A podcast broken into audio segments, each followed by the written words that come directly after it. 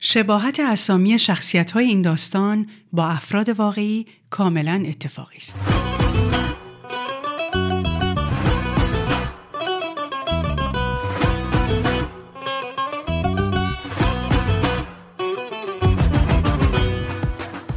پاورقی‌های من و صهبا، قسمت 15. بعد از خوندن مناجاتی که لینکشو داریوش فرستاده بود، از پای کامپیوتر بلند شدم. بدون اینکه این پا اون پا کنم، کتمو پوشیدم، کلاه و شال گردنمو برداشتم و رفتم دم اتاق صهبا و در زدم. صهبا گفت: "بله، بیا تو." گفتم: "منم." یه جوری که یعنی چون منم نمیام تو. و همونجا ایستادم. صهبا اومد در رو باز کرد. بهش گفتم: "میتونی بیای دم در کوچه؟"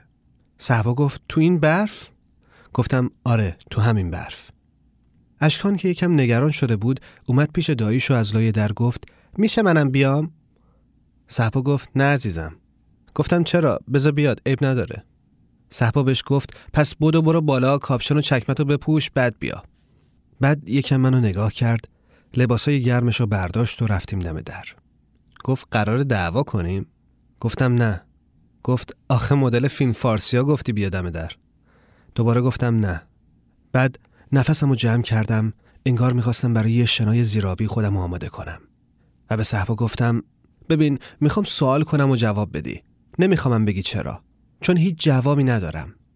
یادت باشه قرار نیست منو تبلیغ کنی، چون فایده‌ای نداره. به نظر من بهاییت ساخته لابیای سیاسی دولت‌های خارجیه. مقر تصمیم گیریشم توی اسرائیله. حالا شماها آدم خوبی هستین و نمیدونین که چه خبره و بقیه از سادگی شما سوء استفاده میکنن." ولی صهبا با لبخند گفت: "دیگه ولی نداره که." گفتم: "حرفمو قطع نکن. راستش خودم هم نمیدونم دارم چیکار میکنم. نمیخوام بهش فکر کنم. فقط میخوام برام از دینت بگی، از پدرت، از اعدامش، از اون مرد چشم روشنی که اشکان گفت اسمش عبدالبهاست، از اینکه اصلا چرا شما هنوز بهایی هستین و کوتاه نمیاین. مگه چی میگین که اینقدر ترسناک میشین برای بقیه؟ و چی میشه که وقتی کسی باهاتون رفیق میشه یه جور دیگه بهتون نگاه میکنه؟ و میخوام بدونم اون قبرستون کجاست که توش سنگ قبر نمیذارین." صهبا گفت: "راستش من یکم غافلگیر شدم از سوالای تو، مخصوصا که برخلاف چیزی که میگی بیشتر شبیه سوالاییه که خودت جواباشو داری. وقتی تو این همه پیش قضاوت داری من چی بگم؟" در حالی که انگشتامو توی جیب کتم به هم فشار میدادم تا لرزششون معلوم نشه، گفتم: "خواهش میکنم منو تحلیل نکن. تو نمیدونی که چقدر برای من سخت بوده که بیام و اینا رو ازت بپرسم. پس فقط بهم جواب بده." اشکان که اومده بود دم در و کنار صهبا ایستاده بود، چشم از من بر نمی‌داشت. صهبا دستشو گذاشت روی شونه اشکان و گفت: "باشه، جواب میدم. فقط بذار اول از همه بهت راجع به اون گورستان بگم که اگه منظورت خاورانه، یه جایی تو چند کیلومتری بیرون تهرانه که توش از گورای دست جمعی کشته های دهه 60 هست تا بهایای فوت شده و اعدامی. اگه سنگ قبری نداره، تصمیم ما نیست. تصمیم یه عده آدم دیگه است که حقوق میگیرن تا بیان سنگ قبرا رو بشکنن. فقط هم اینجا نیست، توی هر شهرستانی که 4 تا بهایی دفن شدن همین ماجرا تکرار میشه. پدر منم با چند نفر بهایی دیگه که اعدامشون کردن همونجا دفنه. البته من خودم هیچ وقت اونجا نرفتم." گفتم: "چرا؟" صهبا گفت: "چون پدرم برای من زیر اون خاک نیست." و بعد سکوت کرد.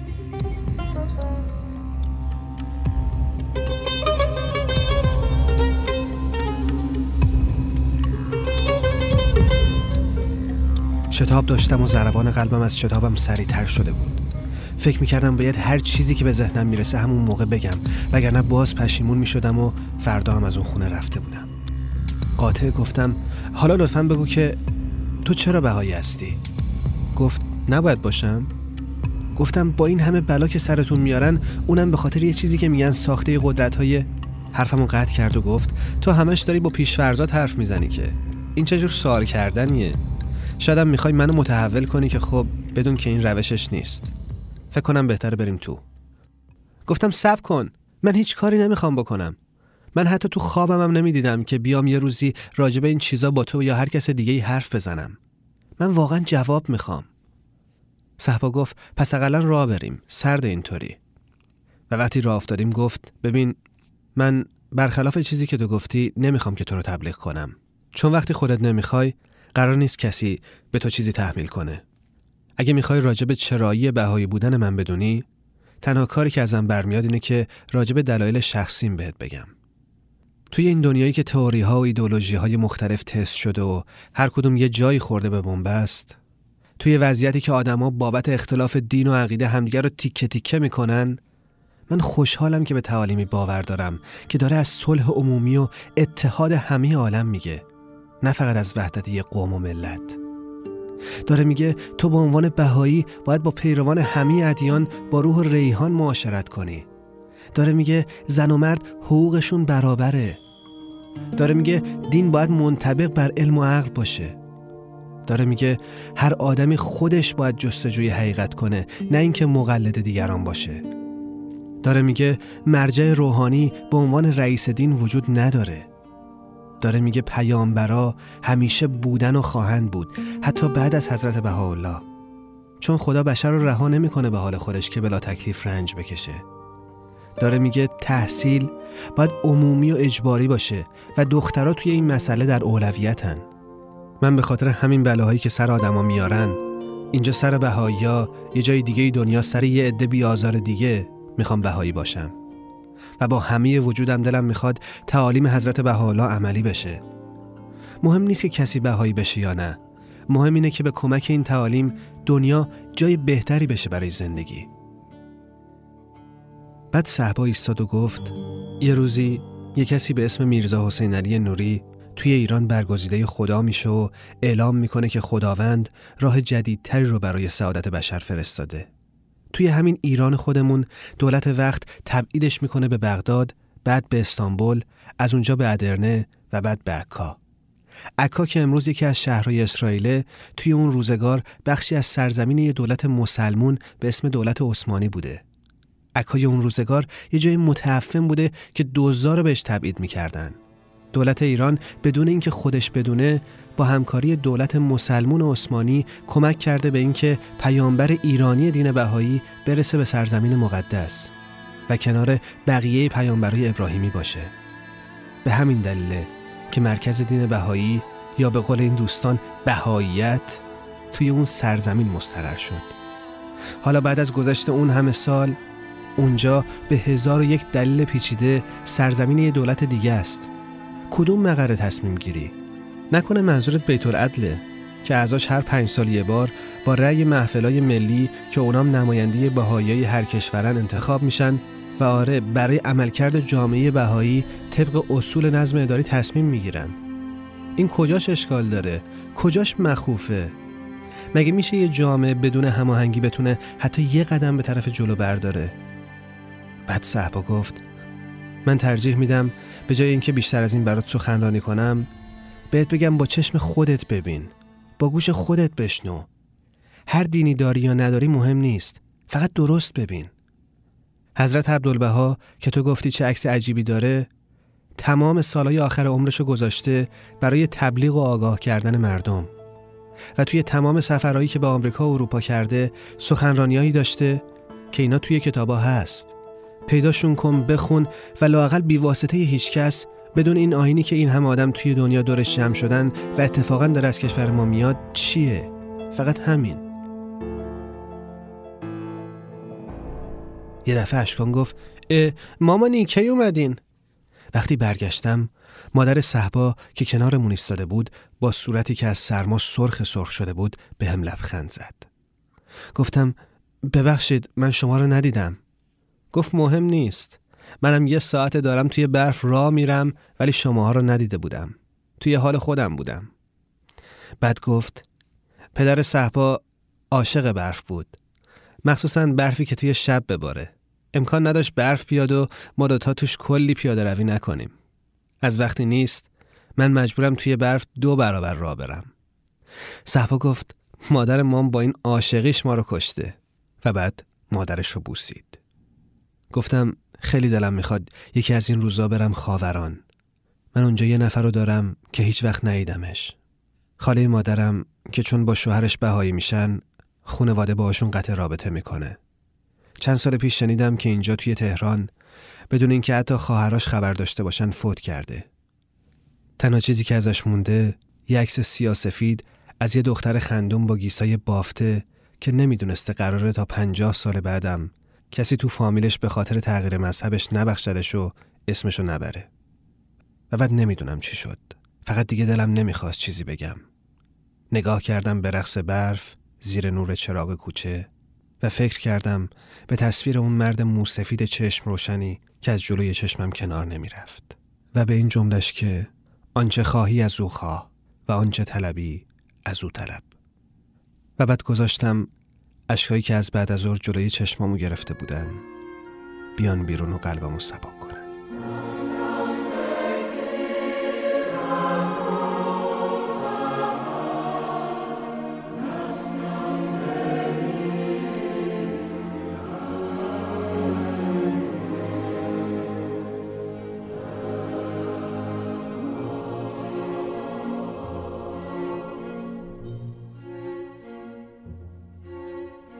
ای حضرت عبدالبها، ای بانی بیت خدا، ای مرکز عهد بها، دستم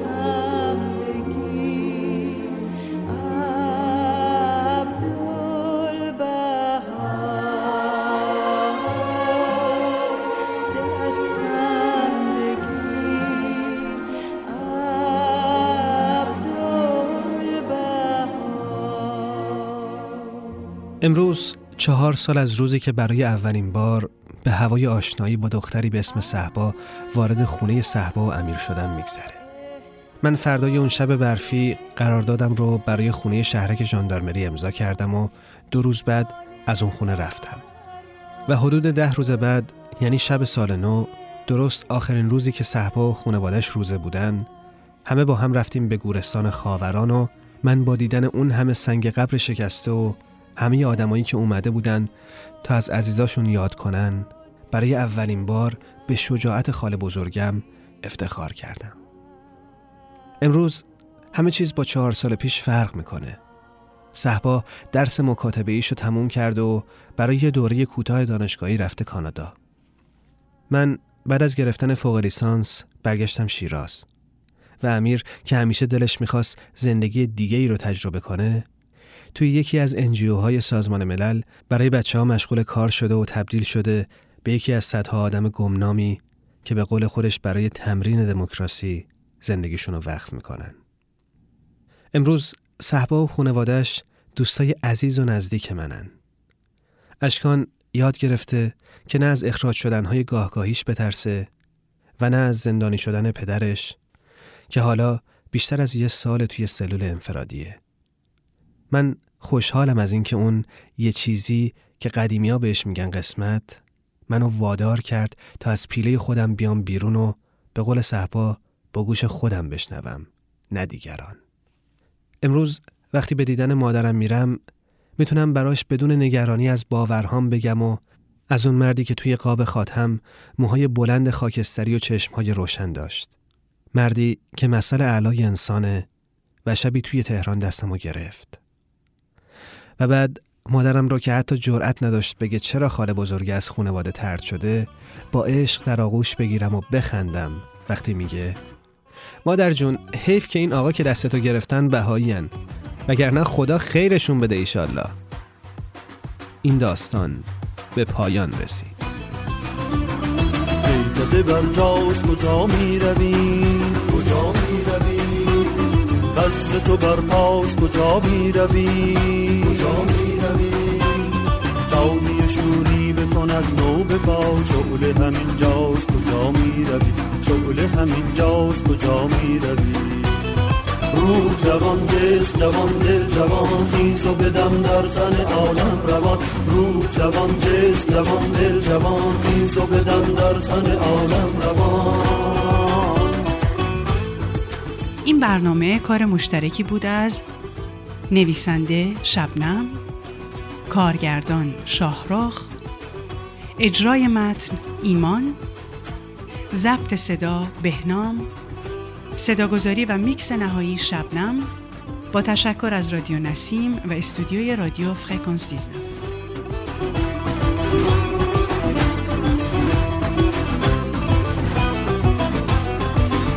ببین خوش چه نمایان شده، ساکن قلب همه یاران شده، قام دل از جام بقاتر نما، با دل گشاق دمی سر نما، با دل گشاق دمی سر نما. روح جوان جست جوان دل جوان، خیز و بدم در تن عالم روان. روح جوان جست جوان دل جوان.